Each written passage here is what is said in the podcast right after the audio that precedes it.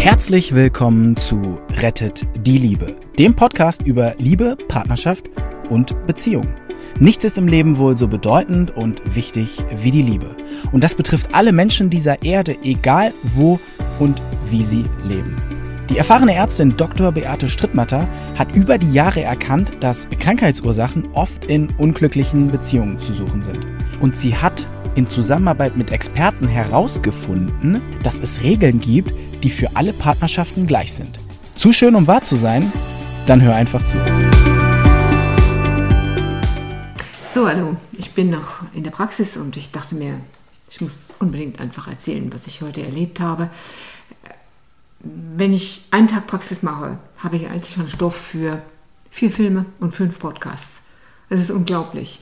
Warum ist das so? Weil ich ja eine Privatpraxis habe für Schmerztherapie und ich mache das jetzt schon 30 Jahre und vorher war ich neun Jahre in Kliniken und habe Orthopädie gemacht und so weiter.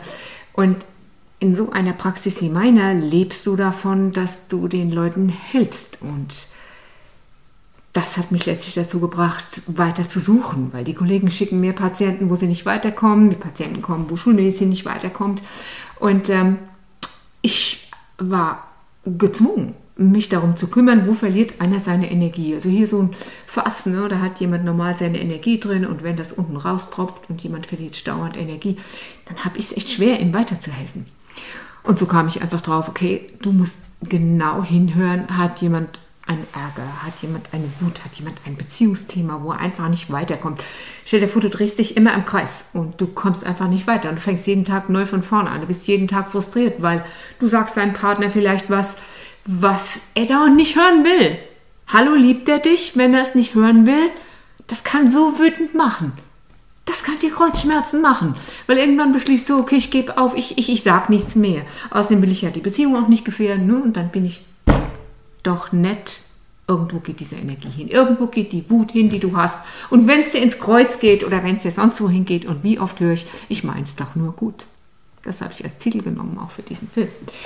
Also, heute war der erste Patient ein junger Mann, der vor einer Woche schon da war. Und ich war eigentlich ziemlich entsetzt, den in seinem Zustand zu sehen. Da kam erstmals ein Gesicht, sein Gesicht war gerötet, er hatte offenbar auch ein beginnendes Hautproblem, er war ganz mager, er war nervös, er ist auf seinem Sitz herumgerutscht und konnte nicht so ganz wirklich zuhören und ich habe ziemlich schnell gemerkt, der Mann ist in Panik, der Mann ist in Angst und er ist in Wut und er hat sich mit irgendeinem Thema so festgedreht. So.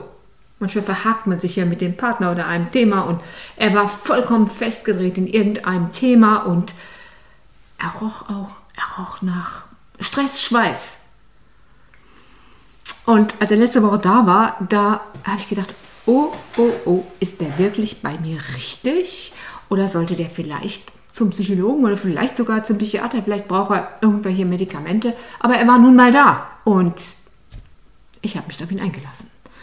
Ich habe vorsichtig herausgefunden, was sein Problem ist. Also er hat mir einiges an körperlichen Dingen gesagt, aber er hat auch erzählt, wie grauenhaft schrecklich für ihn das Corona-Thema ist. Auch da habe ich ihn gehört. Was war denn da gerade so schrecklich?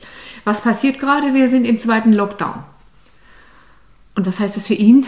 Das heißt für ihn, dass er, er denkt in vieler Hinsicht anders als die offiziellen Zahlen. Er hinterblickt viel, er kann gut mit Zahlen umgehen und er fragt, ja, warum gibt man uns nicht die Vergleichszahlen, dass zum Beispiel hm, jeden, äh, jedes Jahr auch äh, 60.000 Patienten an normaler Lungenentzündung sterben. Ja, das wird einfach nicht mitgeteilt. Das hat er mir alles aufgelistet.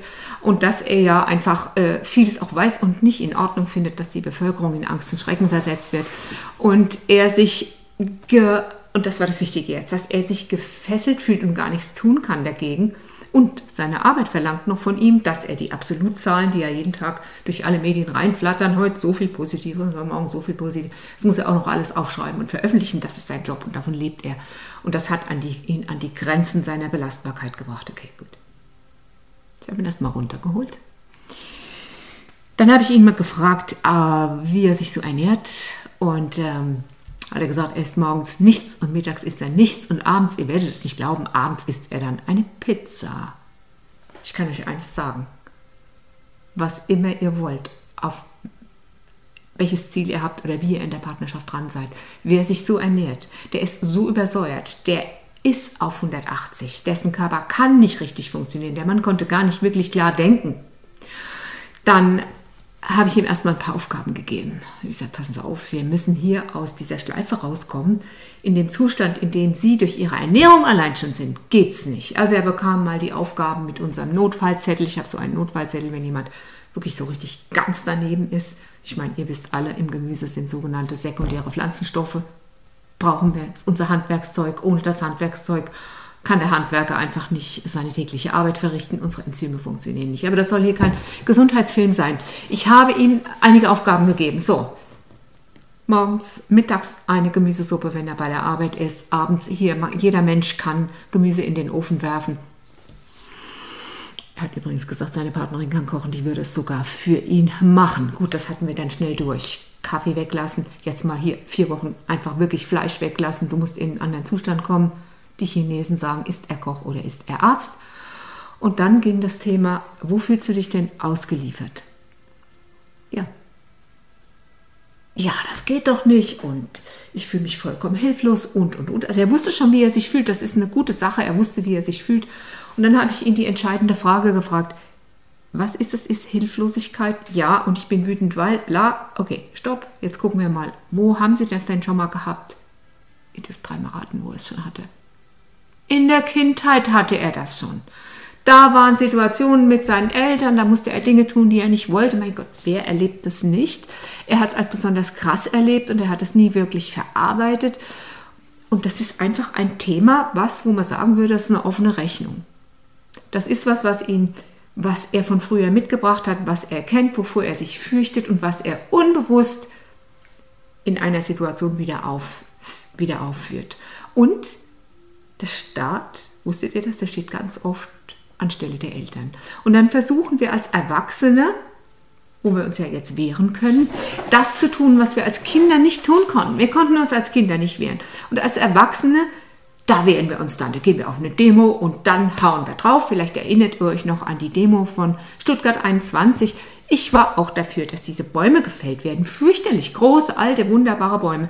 Aber könnt ihr euch vielleicht erinnern, an die Bilder von den, im, ich gucke kaum Fernsehen, aber was ich gesehen habe, diese Demonstranten, die sich an die Bäume gekettet hatten, die hatten eine Wut in den Augen, eine Wut auf den Staat, die mehr war als nur die Bäume.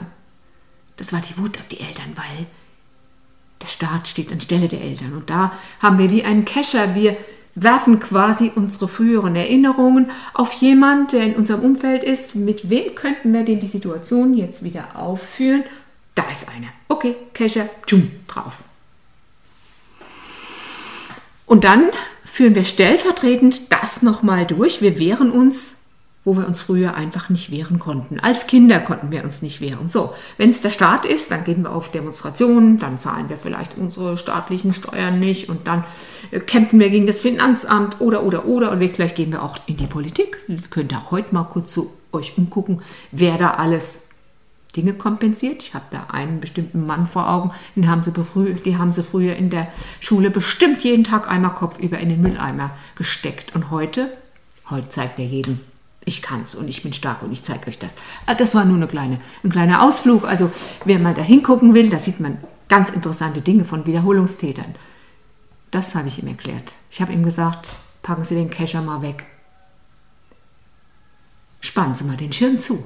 Viele haben den Schirm so offen. Okay, ich habe den Schirm offen für alle Beleidigungen von früher und wehe, einer bringt mir was Ähnliches an, dann hau ich drauf. Machen Sie mal den Schirm zu. Akzeptieren Sie einfach mal, dass die Situation jetzt für Sie eine Wahnsinnsherausforderung ist, weil Sie Themen wiederholen, die Sie früher schon hatten. Und die Hilflosigkeit von früher, die Sie schon hatten. Und was heute Morgen passiert ist, das hätte ich nie gedacht. Heute um halb neun saß dieser junge Mann mir gegenüber an diesem Stuhl. Und ich dachte mir, kenne ich den? Er war voll verändert. Hatte seine Kleider dabei, arbeitet als äh, im Kreativbereich, hatte seine Kleider dabei und hat gesagt, ich habe alle Aufgaben erledigt, die sie mir aufgegeben haben. Was? Er hat alle Aufgaben erledigt. Das machen Leute, die wirklich, wirklich Druck haben. Und es machen auch Leute, die hier nur wenige Sitzungen haben wollen. Wir haben ja in dieser Praxis zu 80 Prozent ganz normal versicherte Patienten, die zahlen das alles selber.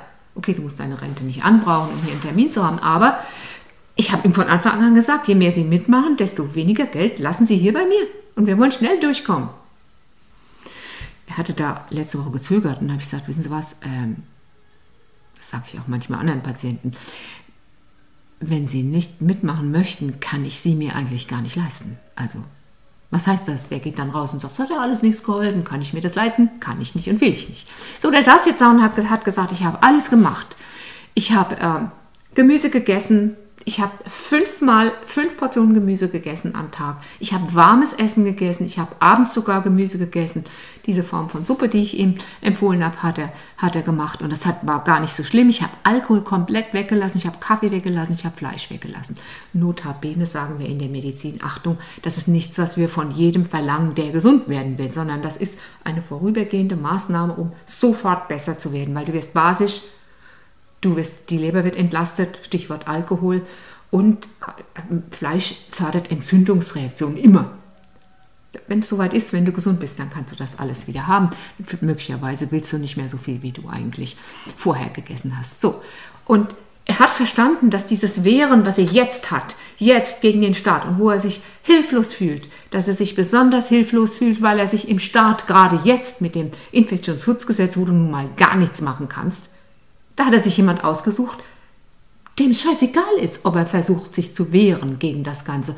Mit anderen Worten, er wiederholt die Hilflosigkeit von früher. Er hat seinen Schirm eingeklappt. Er hat anerkannt, dass das sein Thema ist. Er hat mit dem Buch angefangen, was ich ihm empfohlen habe. Und er sagt, ich fühle mich gut. Ich bin ruhig, ich fühle mich gut, ich habe weniger Ängste, ich habe weniger Wut, meine Verdauung funktioniert wieder, ich kann wieder schlafen. Ist das irre? Also diese Sache muss man auch mal in Betracht ziehen. Und jetzt kommt der nächste Punkt, weshalb ich den Titel gemacht habe. Ich mag's doch nur gut gemeint oder ich mein's doch nur gut. Er sagt, ja, meine Partnerin hat mir das alles auch schon vorher gesagt. Sag ich, hä? Und warum haben Sie nicht auf die gehört? Dann sagt er, ich weiß nicht. Doch. Überlegen Sie mal, warum Sie nicht auf sie gehört haben. Weil wir tendieren mit einem Partner dazu, uns zu verhacken. Und der Partner ist der Erste, wo wir den Kescher auspacken, so ein Schmetterlingskescher. Ne? Das ist der Erste, wo wir den Kescher auspacken. Okay, mit dir wiederhole ich die Geschichte von früher. Mit dir, da, du. So, und jetzt sagt ihm seine Freundin, Renate, sagt ihm, du solltest mal das essen oder das essen. Hallo, bist du meine Mama? In dem Moment ist sie die Mama. Also Vorsicht. Passt auf, wenn ihr euren Partner, alle Frauen, das sind ja eher die, die sagen, du solltest gesünder leben oder das oder das machen. Wenn ihr eurem Partner einen Rat geben wollt, ihr wisst, Ratschläge sind auch Schläge, dann könnte es sein, dass er euch die Mama überstülpt oder ihr kommt rüber wie die Mama. Tretet auf die Seite, lasst es. Fragt erst, ob er einen Rat haben will. Da hat er gelacht, als er das gehört hat. Ich habe sogar mal Stress mit meiner Assistentin gehabt. Ne? Ich habe gesagt, du könntest doch und da und das könntest du doch. Ich, was hat die denn eigentlich? Ich meine es doch nur gut. Irgendwann hatten wir mal Gespräche da sagt sie zu mir, weißt du, ich kann es einfach nicht leiden, wenn man mir sagt, was ich zu tun habe. Das hat meine Mutter auch schon immer gemacht. Okay, meine Liebe, komm, wir treten raus aus diesen Rollen. Wir umarmen uns einmal und werden nie wieder in diese Rolle reinfallen. Warum hört man nicht auf die Partnerin der Prophet im eigenen Land? Das sagt man ja. Aber er hat mit ihr, der Partnerin, die er eigentlich liebt, die alte Geschichte wiederholt, die er mit seiner Mama schon hat. Das ist doch tragisch, oder? Ich finde es irgendwie keine gute Idee, dass man das mit dem Partner wiederholt, aber mit dem Partner führt man alles wieder auf. Restaging heißt das, wieder auf die Bühne bringen in der englischsprachigen Literatur. Ich habe mit ihm heute nochmal angesprochen. Wunderbar, vergessen Sie nicht, dass alles, was so passiert, alles, was im Außen passiert, dass diese Themen mit Ihnen zu tun haben. Und ich habe ihm auch etwas gezeigt. Ich habe ihm gezeigt, wie eine Besserungskurve verlaufen kann. Also alle, die sich gerade auf den Weg machen, dass die Beziehung besser wird oder dass ihr anders esst oder dass ihr was Neues lest oder so. Die Beziehungskurve sieht immer so aus, wie ihr es hier sehen könnt. Die Kurve geht zwar so hoch, aber letztendlich, wenn man genau drauf guckt, hat sie diese Zacken. Das Wichtige ist, dass das nächste Tief höher ist als das letzte Tief. Und man weiß, es geht wieder zu einem hoch und dann zu einem leichten Tief und das ist wieder höher als das letzte Tief. Das muss man einfach dazu sagen, um die Menschen zu motivieren. Bis bald.